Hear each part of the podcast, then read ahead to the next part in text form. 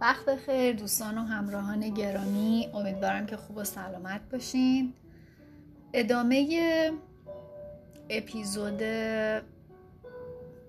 بعد از ظهرها و قاشق‌های قهوه، قدرت استراحت، از کتاب کی، ترفندهای علمی زمانسنجی عالی رو با هم میخونیم.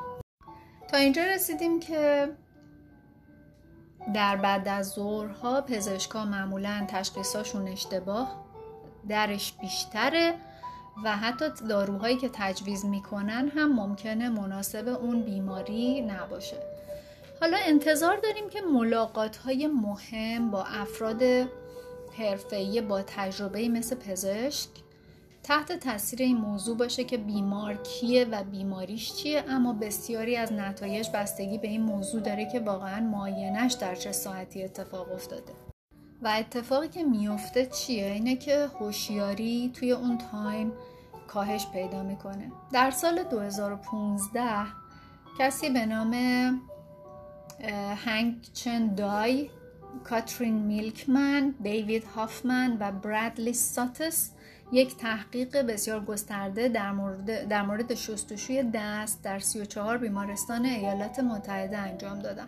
داده های دستگاه های پخش ضدعفونی کننده که مجهز به سیستم شناسایی با امواج رادیویی بودن و میتونستن اطلاعات کارمند رو بخونن، به محققان این امکان رو میداد که ببینن چه کسی دستاشو شسته و چه کسی دستاشو نشسته و اونها روی هم رفته بیش از 4,000 پرسنل رو تحت نظر گرفتن که 2/3 این تعداد پرستار بودن که در این مدت که این تحقیق انجام میشد حدود 14 میلیون بار با موقعیت شستشوی دست مواجه شدن.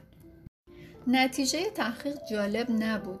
این کارمندان به طور میانگین کمتر از نیمی از موقعیت‌هایی که برای شستن دستاشون داشتن و به لحاظ حرفه‌ای موظف به این کار بودن رو فقط دستاشون رو می‌شستن و بدتر از اون این بود که احتمال اینکه خدمه‌ای که معمولاً کار خودش رو صبح شروع می‌کرد عصرها دستاش رو بشوره خیلی کمتر بود و این کاهش از دقت صبحگاهی تا اهمال بعد از ظهر حدود 38% بود. یعنی به ازای هر 10 باری که صبحها دستاشون رو میشستن، عصرها فقط 6 بار این کار رو انجام میدادن.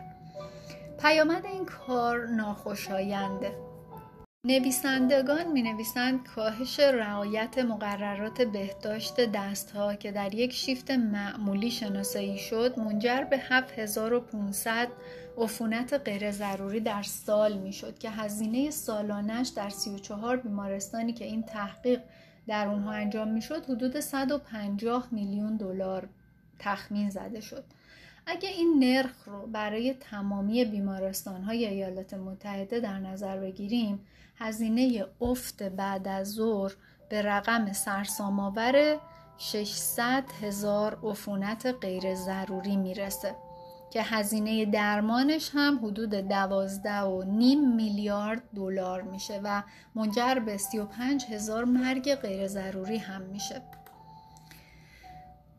البته بعد از ظهرها در خارج از بیمارستان هم میتواند کشنده باشد. در انگلستان تصادف‌های جاده‌ای مرتبط با خواب در طی روز 2 بار اوج میگیره. یه بار بین ساعت 2 تا 6 صبح که نیمه شبه و دیگری بین ساعت 2 تا 4 عصر که نیم روزه و محققان همین الگوی تصادف رو در کشورهای امریکا، اسرائیل، فنلاند و فرانسه و سایر کشورها هم مشاهده کردن. یک نظرسنجی که در انگلیس انجام شده بسیار دقیق تر عمل کرده و نشون میده که یک کارگر معمولی در ساعت 2:55 بعد از ظهر به ناکارآمدترین لحظه خودش در روز میرسه. ما معمولاً وقتی که وارد این ساعت میشیم غالباً سردرگم میشیم. در فصل 1 به صورت کوتاه به تأثیر اخلاقی صبح اشاره کردم که نشون میده احتمال اینکه مردم در بعد از ظهرها تقلب کنن بیشتره، چون این پدیده تا حدی بستگی به نوع ساعت درونی افراد داره که جغدها الگوی متفاوتی نسبت به چکاوک‌ها و پرنده‌های دسته سوم از خودشون نشون میدن. اما در این تحقیق افراد شب زنده‌دار در ساعت‌های 12 تا 1:30 شب بیشتر اخلاقی عمل میکنن تا در بعد از ظهرها. اما فارغ از نوع ساعت درونی ما، بعد از ظهرها میتونه در قضاوت حرفه‌ای و اخلاقی ماها تأثیر نامطلوبی بذاره. خبر خوب اینه که وقفه های هوشیاری میتوانند ما را از چنگ افت بعد از ظهری رها بکنن. همون گونه که پزشکان دانشگاه میشیگان نشون دادن، وارد کردن زمانهای وقفه هوشیاری اجباری در کارها به ما کمک میکنن تا تمرکز لازم برای انجام کارهای دشواری که باید در بعد از ظهرها انجام شود را به دست آوریم. تصور کنید که کاپیتان ترنر که شب پیش از این تصمیم سرنوشت ساز نخوابیده بود و با سایر خدمه یک وقفه هوشیاری کوتاه در نظر می گرفت تا سرعت لوزیتانیا و چگونگی هدایت کشتی برای فرار از زیردریایی ها را مشخص می کرد. این دخالت ساده با شواهد روشنی تایید شده. برای مثال بزرگترین سیستم سلامت در ایالات متحده اداره سلامت کهنه سربازانه که در 170 بیمارستان در سراسر کشور اجرا میشه. در واکنش به تداوم خطاهای پزشکی که بسیاری از آنها در بعد از ظهر رخ میداد، تیمی از پزشکان از اداره امور کهنه سربازها یک سیستم جامع آموزشی رو در بیمارستان‌ها اجرا کردند که در این برنامه میشیگان مدل خودش رو اجرا کرد که حول محور استراحت‌های مکرر و هوشیارانه‌تر شکل گرفته بود و ابزارهایی مثل کارت‌های فهرست وظایف، تخت وایت بورد، فرم‌های کاغذی و پوسترهای دیواری رو شامل می‌شد. یک سال پس از شروع برنامه، نرخ مرگ و میر جراحی‌ها، یعنی تعداد افرادی که در حین جراحی یا کمی پس از جراحی فوت می‌کردند، کاهش پیدا کرد به اندازه 18%. با این کارها بیشتر افراد شامل بیهوش کردن و بریدن یا دیگر مسئولیت هایی که مسئله مرگ و زندگی در میون باشه، مثل پرواز با یه جت 27 تنی یا راهنمایی یک لشکر در جنگ نمیشه. برای سایر افراد نوع دیگری از استراحت راه ساده‌ای برای دوری از خطرات افت بعد از ظهر فراهم میاره. نام اونها استراحت تجدید قواست. برای درک این گونه از استراحت‌ها بیایید ایالات میانی آمریکا رو رها کنیم و سری به اسکاندیناوی و خاورمیانه بزنیم. از مدرسه تا دادگاه، قدرت استراحت تجدید قوا کننده. در فصل 1 از نتایج عجیب آزمون‌های استاندارد ملی دانمارک مطلع شدیم. بچه‌های مدرسه دانمارکی که آزمون رو در بعد از ظهر داده بودن، نمره‌های خیلی پایین‌تری نسبت به دانش آموزانی که صبح امتحان داده بودن گرفته بودن. موضوع برای مدیر مدرسه یا سیاستگزار عرصه آموزش روشنه. هر طور شده همه آزمون‌ها رو به صبح منتقل کنید. با این حال محققان یک راه حل دیگر رو هم کشف کردند که فراتر از مدرسه و آزمون کاربرد داره و توضیح دادن و اجراش هم خیلی ساده است.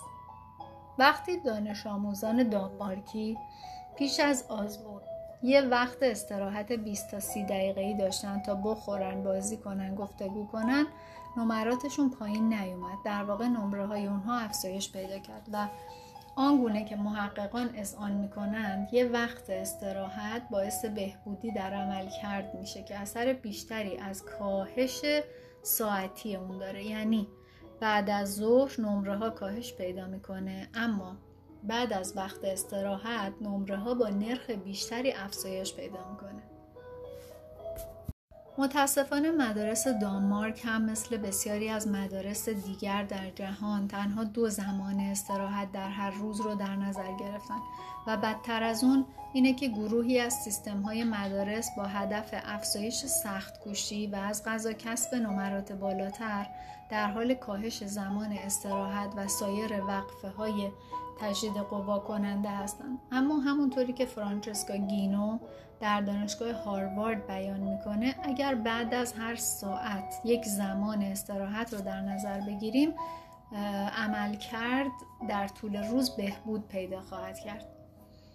بسیاری از دانش آموزان جوان در زمان افت عملکرد پایینی دارند که دو تا خطر ایجاد میکنه. نخست این که معلمان رو در ارزیابی پیشرفت دانش آموز به اشتباه میندازه و دیگه اینکه مدیران رو به این نتیجه میرسونه که محتوا و نحوه آموزش رو عامل اصلی قلمداد کنن، در حالی که موضوع فقط زمان برگزاری آزمونه. محققانی که این پدیده دامارکی رو مطالعه کردن میگن ما معتقدیم این نتایج دو کاربرد مهم در سیاست‌گذاری دارن. نخست اینکه در هنگام تصمیم گیری در مورد طول روز درسی و همچنین تعداد و طول زمانهای استراحت باید خستگی شناختی رو هم در نظر بگیریم. نتایج ما نشون میده که روزهای تحصیلی طولانی قابل توجیه، البته در صورتی که تعداد زمانهای استراحت مناسب باشه. و دوم اینکه سیستم‌های ارزیابی مدارس باید تأثیر عوامل خارجی در نمره امتحانات رو هم در نظر بگیرن. رویکرد بهتر اینه که طوری برنامه‌ریزی کنیم که آزمون‌ها دقیقاً بعد از زمان استراحت برگزار بشن. شاید منطقیه که یه لیوان آب سیب و چند دقیقه گشت و گذار بتونه در حل مسائل ریاضی به کودکان 8 ساله معجزه آسا باشه، اما استراحت‌های تجدید قوایی برای بزرگسالان با مسئولیت‌های مهمتر هم همون تأثیر مشابه رو میذاره. در اسرائیل دو هیئت قضایی حدود 40% درخواست‌های آزادی مشروط زندانیان رو بررسی میکنن. در رأس این هیئت‌ها قضاتی هستند که کارشون این است که پرونده زندانیان رو یکی پس از دیگری استماع کنند و در مورد سرنوشت آنها تصمیم بگیرند. آیا این زندانی به دلیل اینکه بخش قابل توجهی از محکومیت خودش رو سپری کرده و علائم کافی از اصلاح شدن رو نمایش داده باید آزاد بشه یا نه؟ آیا مجرمی که قبلا آزادی مشروط دریافت کرده حالا میتونه بدون دستگاه ردیاب خودش آزادانه رفت و آمد کنه؟ قضات میخواهند منطقی، هوشیار و خردمند باشند و بر اساس واقعیت‌ها و قانون عدالت عمل بکنند. اما قضاوت انسان تحت تأثیر عواطف و شرایط بیرونی هست و این قاضی ها هم آدم و انسان هستند و در معرض همان چرخه روزانه‌ای قرار می‌گیرند که سایر افراد از اون تأثیر می‌پذیرند. ردای مشکی که اونها می‌پوشن نمی‌تونه اونها رو در برابر افت بعد از ظهر بیمه بکنه. در سال 2011 3 متخصص علوم اجتماعی که 2 تاشون اسرائیلی و 1 تاشون آمریکایی بودن با استفاده از داده‌های این دو هیئت آزادی مشروط به بررسی تصمیم‌گیری‌های قضایی پرداختند. آنها دریافتند که به طور کلی احتمال اینکه قضات رأی مثبت بدهند، رأی به آزادی مشروط یا رأی به آزادی رفت و آمد بدون دستگاه ردیاب در صبح‌ها بسیار بیشتر از بعد از ظهر هاست. و در این تحقیق انواع مجرمان، شدت جرم و سایر عوامل هم در نظر گرفته شده بود. اما الگوی تصمیم گیری پیچیده تر و جذاب تر از یک روند صبح و بعد از ظهر بود. نمودار نشون میده که چه چیزی اتفاق افتاده. در اوایل صبح قضات در حدود 65% موارد رو رأی مثبت داده بودند. اما با گذشت روز این نرخ کاهش پیدا می‌کرد. در اواخر صبح رأی‌های موافق اونها دیگه نزدیک به 0 رسیده بود. در نتیجه اگه پرونده یک زندانی در ساعت 9 صبح رسیدگی می‌شد، احتمالاً با اون موافقت می‌شد. و اگه همین پرونده ساعت 11:45 مطرح می‌شد، احتمال رأی موافق به اون تقریباً 0 بود، فارغ از واقعیت‌های پرونده. به بیان دیگه، از اونجایی که تصمیم پیشفرض در این هیئت‌ها عدم اعطای آزادی مشروطه، قضات در برخی از ساعت‌های روز از اون عدول می‌کردند و در ساعت‌های دیگه اون رو تقویت می‌کردند.